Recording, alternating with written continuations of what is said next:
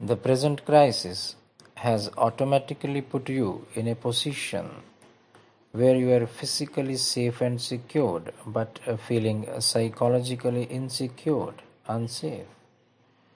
To acknowledge this insecurity, this unsafety, not to run away from this insecurity by glossy explanations is the key.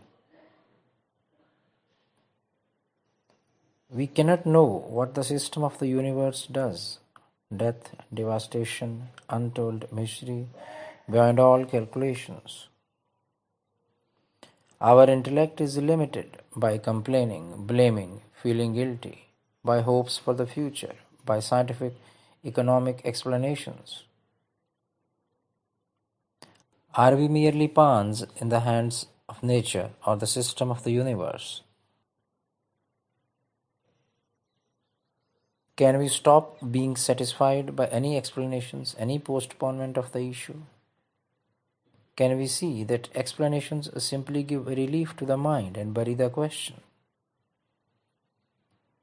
Can we hold ourselves in a no answer position, not as our inability, but by seeing it as a fact?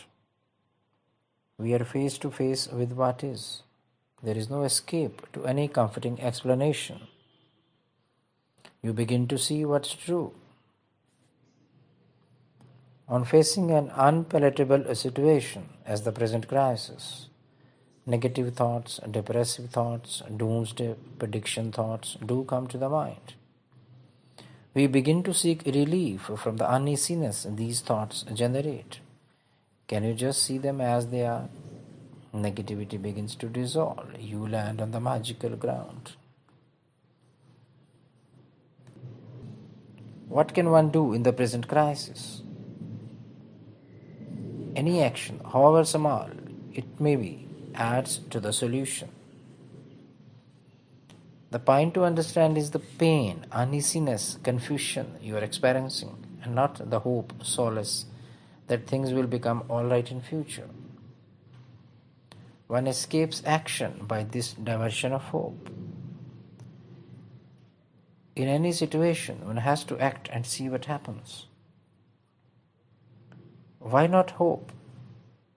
Hope is inbuilt in your action. Harping about it dissipates the energy.